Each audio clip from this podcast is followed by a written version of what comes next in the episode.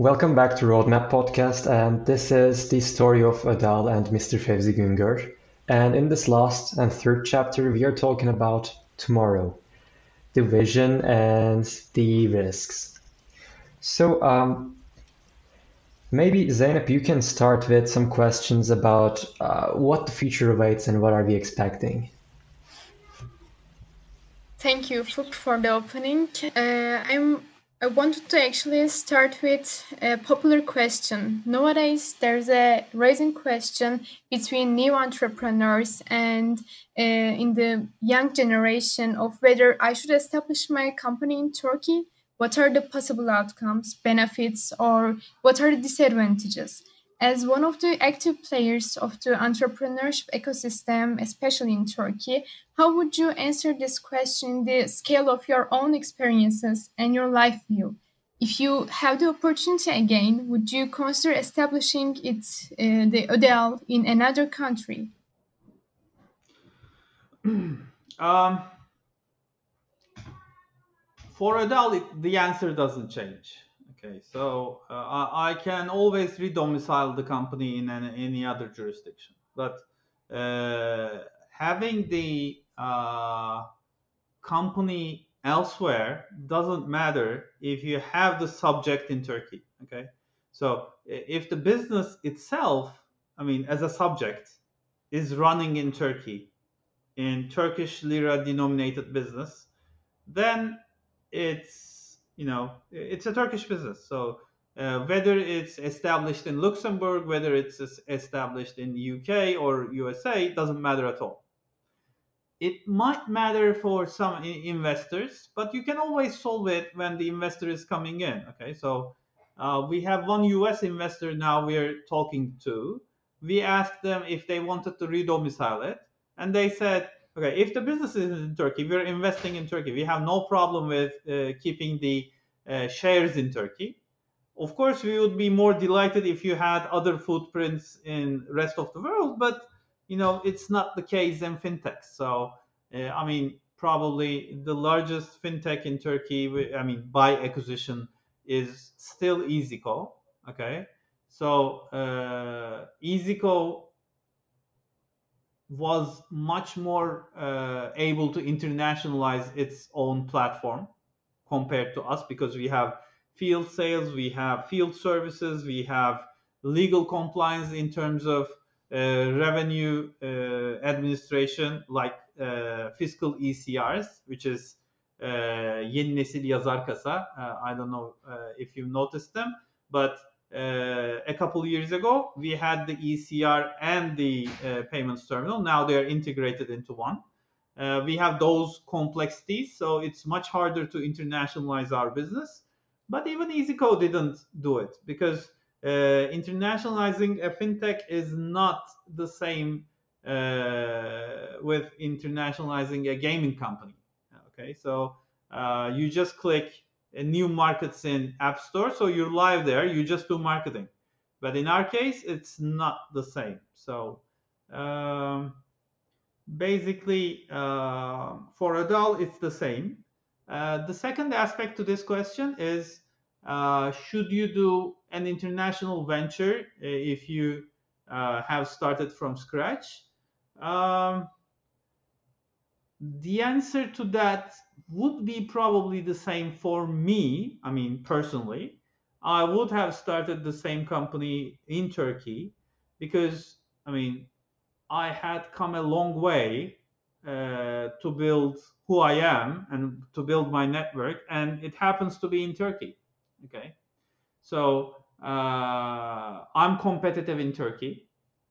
But if I was starting from scratch, I mean, if I had gone to 2003, okay, and would I, I have started here in a local market with local uh, endeavors? Um, then the question might be uh, yes, I mean, I might have tried something global. And if I had tried something global, it doesn't matter if the company is here or somewhere uh, abroad. I mean, uh, for instance, Getir, okay? The name is Turkish, the guy is Turkish, the, the uh, preliminary investors are Turkish, okay? But eventually, when they are talking about big bucks, what they had to do is they redomiciled the company, and no one feels that they are not Turkish anymore. Okay, so but but the investors who are paying in 300 million dollars asked them to, and they complied with it because it was the uh, I mean generally accepted way. So starting where is not important. Starting what is important. Uh, if you start a global company in Turkey, it doesn't matter. Okay, you can always globalize it from Turkey. Um, if you're doing something in Turkey but started the company elsewhere in US, Delaware, let's say, okay, it doesn't matter again because the business is in Turkey. So what you're doing is very crucial. You can always alter the holding structure for that. But eventually, of course, the tax implications uh, and etc. might matter. But regarding tax implications, the tax uh, in Turkey, uh, I mean, contrary to general belief, is much lower than the rest of the world. So actually, um, that is a great uh, overview of the Turkish entrepreneurship uh, scenery because we know that many um, competitors are there, and we know that there are the uh, entrepreneurships, the startup ecosystems around the world are thriving. And uh, honestly, this being a Turkish Entrepreneurship Foundation uh, podcast, we would like to believe that we are in one of the unique positions for that. But I want to ask a question, uh, actually merging two questions, uh, looking into tomorrow. So, uh, you have talked about the roller coaster effect and like just keeping on going. But for tomorrow, I wonder this. This pandemic was, of course, a roadblock, and probably many more problems will arise in the future, maybe advantages, we never know. How do you find resilience in these? Where, where, where does your um, source of motivation stand? And looking into the future, what do you envision for Ödeal and also for the Turkish startup ecosystem? Um, entrepreneurship is not about knowing something. Okay, it's about being able to learn and accommodate to new circumstances. Okay, so uh, whatever the change is, it's rarely bad for an entrepreneur. Okay, because an incumbent uh, is holding the corner and trying to fill that corner as uh, complete as possible. Okay. And as an entrepreneur, what you're trying to do is try you try to find the gaps that the incumbent is not able to fill and fit there, then try to grow from elsewhere. Uh, stuff like the pandemic or the global economical crisis or whatever uh, the, the, the changes, okay, doesn't kick the incumbent out of the corner. It takes the corner and places it elsewhere. Okay. Of course, the incumbent will try to get up, relocate to the new corner, okay, and try to fit in there again. But when you're an entrepreneur, you can be more rapid and switch to that corner and try to, uh, I mean, fill it as much as you can before the incumbent come there. Probably, most probably, the incumbent will fail to come in the road. Okay, I mean, even leaving the corner would be a death penalty for him. But eventually, uh, he might come. But then you are more like equals than an incumbent and an uh, entrant. Okay, so basically, I don't know where we're gonna be, but as an entrepreneur, I believe we are gonna make the advantages out of this. I mean, just just one instance of it. Okay, so um, in 2020, okay, in February, uh, let's say we did 100 units of revenues. Okay, in March it was 100 again. Then the pandemic hit.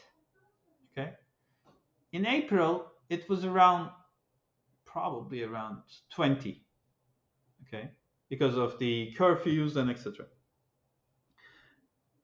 in may it was the same okay it was again around 20 And in May, uh, we took a decision. Okay, we, we dropped from 100 to 20. Okay, what a bank, for the sake of the argument, would do was just try to cut all the costs, go to the basis metabolism. Okay, uh, try to shrink the company to its roots, probably just the management and people needed to survive, and then try to go uh, growing uh, after they were sure that the pandemic effects had passed. Okay. But in May, we took a decision and said, okay, if everyone's going this way, all the banks are doing this, okay, then they are leaving some places open for us, which is the streets. Okay, no one's at the streets. And we had around eight to 10 people that were selling our products. Now we are at 40. Okay, we took a decision to grow them. Okay, now we're at 40. It's been 11 months. We have uh, the revenue was around 100 to 20. Now we are at 300. Okay, we have grown three times in 11 months. Uh, just because of this decision. Uh, I mean, I'm not claiming that we were very clever. I'm not claiming that we were more clever than uh, people at the banks. I'm claiming that we were um, more open to new opportunities and taking them because we didn't have to convince anyone else. Okay, we just had to convince me as the entrepreneur, uh, my uh, co- colleague who's running the uh, commercial businesses at our company, and our manager who's managing the uh, field sales. So, um, and after I was convinced, they were, you know, uh, happy to play with because, you know, I was basically uh, taking the most risk. They were taking the business risk themselves, and etc. So, um, what I'm trying to say is, I'm not right because I made uh, a decision which proved to be right. It might have proved to be wrong as well. Okay, but if hundreds uh, entrepreneurs take this decision, take this type of decision, probably 70 will be right. Okay, and the 30 will fail, which we don't hear about. Okay, but eventually those 70 is much higher than the number of banks in payments in Turkey. Okay, so that's what I'm trying to say. Uh, when you're small, you're not deemed as a competitor to any bank in Turkey. But lots of small people make decisions. At the end of the day, some of these might be right, some of these might be wrong, but the right go there first. Okay, so we got to know about them. I mean, this is the perfect example for iyzico. Okay, all the banks had virtual POSs. Okay, but iyzico took a step and tried to build that platform for uh, e-commerce entrepreneurs. What we're trying to build for physical uh, payment points is pretty similar to that aspect. Um, and we proved to be right. We were lucky. I mean, uh, it's not that every decision we take is right. It's not that every decision iyzico makes is right. Uh, but we generally make decisions sooner and execute them with full commitment. So that's the general advantage we have uh, compared to incumbents. Uh, so, uh, given the pandemic and other uh, rapid changes in the environment, I believe as entrepreneurs, uh, some this will make someone fail. Some some people fail. Uh, this will make some people fail pretty big. Okay, but some will be the uh, new uh, corner holders in short-term future. Of course, the, the condition will change for them as well for some time. Then after that, someone new will come and replace them uh, sooner or later. You took a risk and it's paid off.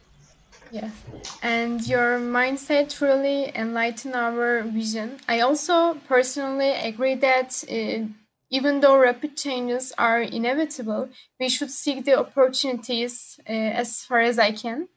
And I would like to finalize the last question with a quote that I love very much. And Stephen Hawking said, If while there is life, there is hope. Likewise, your present reality with your firm and your personal life was your dreams. These was these were your dreams that hope to become true in the past. So, what are your dreams for the future now? And I want to rephrase um, it just quickly, like you know how uh, people are asked when they're starting their, uh, at my age, for instance, starting a business, where do you see yourself in ten years? I honestly, at this point, uh, I'm delighted to ask the same question to an executive. Uh, where do you see yourself and Where do you want to see yourself in ten years? Really? Um, still solving problems. I mean, um, I, I, I, my dreams are not about making money. So I'm not dreaming about exiting with a billion dollars, okay, at bank from Ödeal. Okay. It might prove me value to exit with a billion dollars because I might have I might challenge bigger problems to solve them. Okay, so um, the largest problem I could solve was the uh, disparity between uh, large enterprises, okay, and small entrepreneurs, the uh, disparity between their powers, okay, in market. What we're trying to do is we're trying to accumulate all these small shops, mom and pop stores, so that they're competitive in terms of product, in terms of financial services, in terms of loyalty services, and compete with larger enterprises. Okay, you go to a chain store, they have the loyalty, they have the bank's installment at a fair rate, which is not fair for the mom and pop store, okay, because it's the, it's they they're charging them the maximum. Um, they have the loyalty, they have the financial uh, leverage, they they have uh, their distribution uh, mechanisms, okay, they have the uh, leverage against the vendor in terms of financial dues and etc. But these small guys have a huge disadvantage compared to big guys in this market. We, are here to solve this. Okay, so this is the largest problem I can solve with my current resources. I mean, I thought this was the largest problem I could solve. Okay, uh, of course I could have aimed for a larger problem, like solving the economical problem within Turkey is a much more larger problem. Okay. Uh, I could have solved it. I could have solved 10% of it. I could have solved 1% of it, which would cons- be considerably more valuable than Ödeal. But I wasn't the guy, uh, I mean, I wasn't the perfect guy to solve it. I mean, where I see my, my myself competitive is solving this disparity of powers within market, okay? Uh, I see an opportunity here consolidating all these, okay, against uh, larger enterprises and against the largest banks is a great challenge for me. So uh, my dream uh, would be aiming for larger problems within Turkey or the world. So uh, I mean, probably solving Turkey's economical problems is much smaller than the solving sustainability problems of the world. Okay, so uh, there's always a bigger challenge, and I like solving problems. So uh, my dream in terms of profession is related to this, and uh, where I see myself in ten years is that my ch- my children will have grown up uh, back then. Um, I'm uh, a father, a husband. So my generally my dreams are uh, being healthy and happy and content with them. I mean, it, it's not about the business. But eventually, I mean, uh, what, what what keeps the resilience was the previous question. What keeps you resilient is not, I mean, is not something. Okay, um, do you play video games? Time to time. Sometimes. Okay, so okay, so in a video game, you if you die, you spawn elsewhere, right? So uh, you respawn somewhere else. Okay, so uh, it doesn't make you want to play the game less because eventually what you're doing is not about you. It's about the competitiveness. It's about the um, achievement you want to have, and etc. So if you have nothing to do else, if you have nothing else to do, and if it doesn't keep you from doing something else, and if you like what you're doing, you're fine with starting from scratch. Okay, so um, let's come back to the roller coaster effect. I mean, uh, if it's going up and down too much, okay, it's exciting. I- i- i- i- it's sometimes thrilling. Okay, it may be unfor- uncomfortable at times, but it doesn't make you wanna not ride it again. Okay, it makes you wanna ride it again and again and again. Okay, so until you get used to it, then you find a, uh steeper roller coaster, uh, not a steady one. Okay, um, if you're into roller coasters, uh, I mean, I'm not a roller coaster guy, so I don't ride one you. Okay, so uh, I mean, metaphorically, I'm a roller coaster guy, but uh, really, I'm not. So I really don't like doing that. Uh, I liked playing video games, especially strategy ones, uh, when I was younger. Okay, uh, but now I'm playing with, I mean, my company. So it, it- it's like a strategy game for me as well. Uh, it- it's like it- it's using uh, scarce resources most effectively, which is basically uh, the same in most strategy games. Only strategy games are more competitive. Uh, business life is less. So The roller coaster effect, I guess, is a huge impact on your life. Um, no, I mean it, it, it's just a metaphorical ex- expression, you know. I mean, basically, what what I want to say is, uh, I like what I'm doing. I'm not into this for money. Uh, of course, I'm making money out of it. I'm building a huge value uh, in my company, and I have built value in uh, previous companies. But basically, uh, I mean, I'm not getting on it to get from the, uh, point A to point B. I like the journey. If you like the journey, it's something for you. If you don't like the journey, if you're if it's a pain for you, then it might not be the best uh, for you.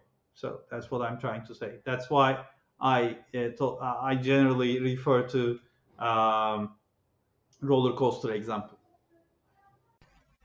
That example was truly insightful, and I want to thank you for everything you uh, talked about today. This has truly been a great session, and saying that maybe you can wrap up.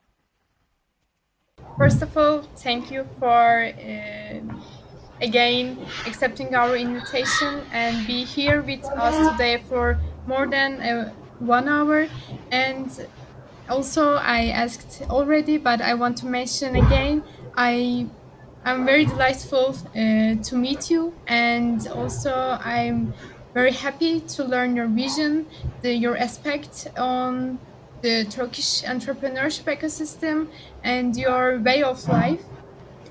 Yes, absolutely. Thanks for being with us here today. Thank you, thank you for having me. Cheers. You have listened to Roadmap Podcast with Mr. Fevzi Güngör, and we have talked his story and the story of his startup, Ödeal. In the upcoming episodes, we will be talking with many more entrepreneurs from different scales and from different backstories. So stay tuned and don't forget to follow us on Instagram at Turkish Entrepreneurship Foundation, on LinkedIn, Twitter, and anywhere you can find us. And bear in mind that you can listen to our podcast in anywhere you can access podcasts.